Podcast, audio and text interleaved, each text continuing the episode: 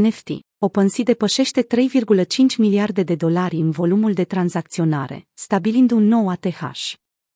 Având în vedere că au mai rămas două săptămâni din luna ianuarie, piața de jetoane non-fungibile OpenSea va stabili un nou record din punct de vedere al volumului tranzacționat într-o perioadă de 30 de zile.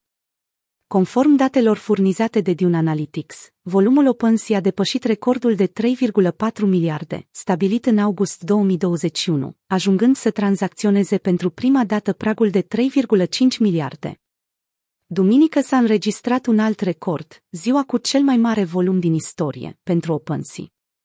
Dacă pe parcursul zilelor din ianuarie platforma a avut un volum mediu de 170 de milioane, duminică, când a fost tranzacționat cel mai mare volum, acesta a depășit 261 de milioane de dolari.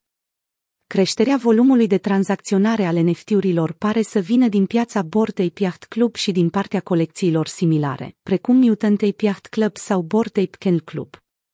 Bored Ape, care beneficiază de un număr mare de celebrități care dețin NFT-urile, încă este cea mai populară colecție NFT tranzacționată în ultima lună, cu un volum de 63.000 de ETH, adică aproape 200 de milioane de dolari.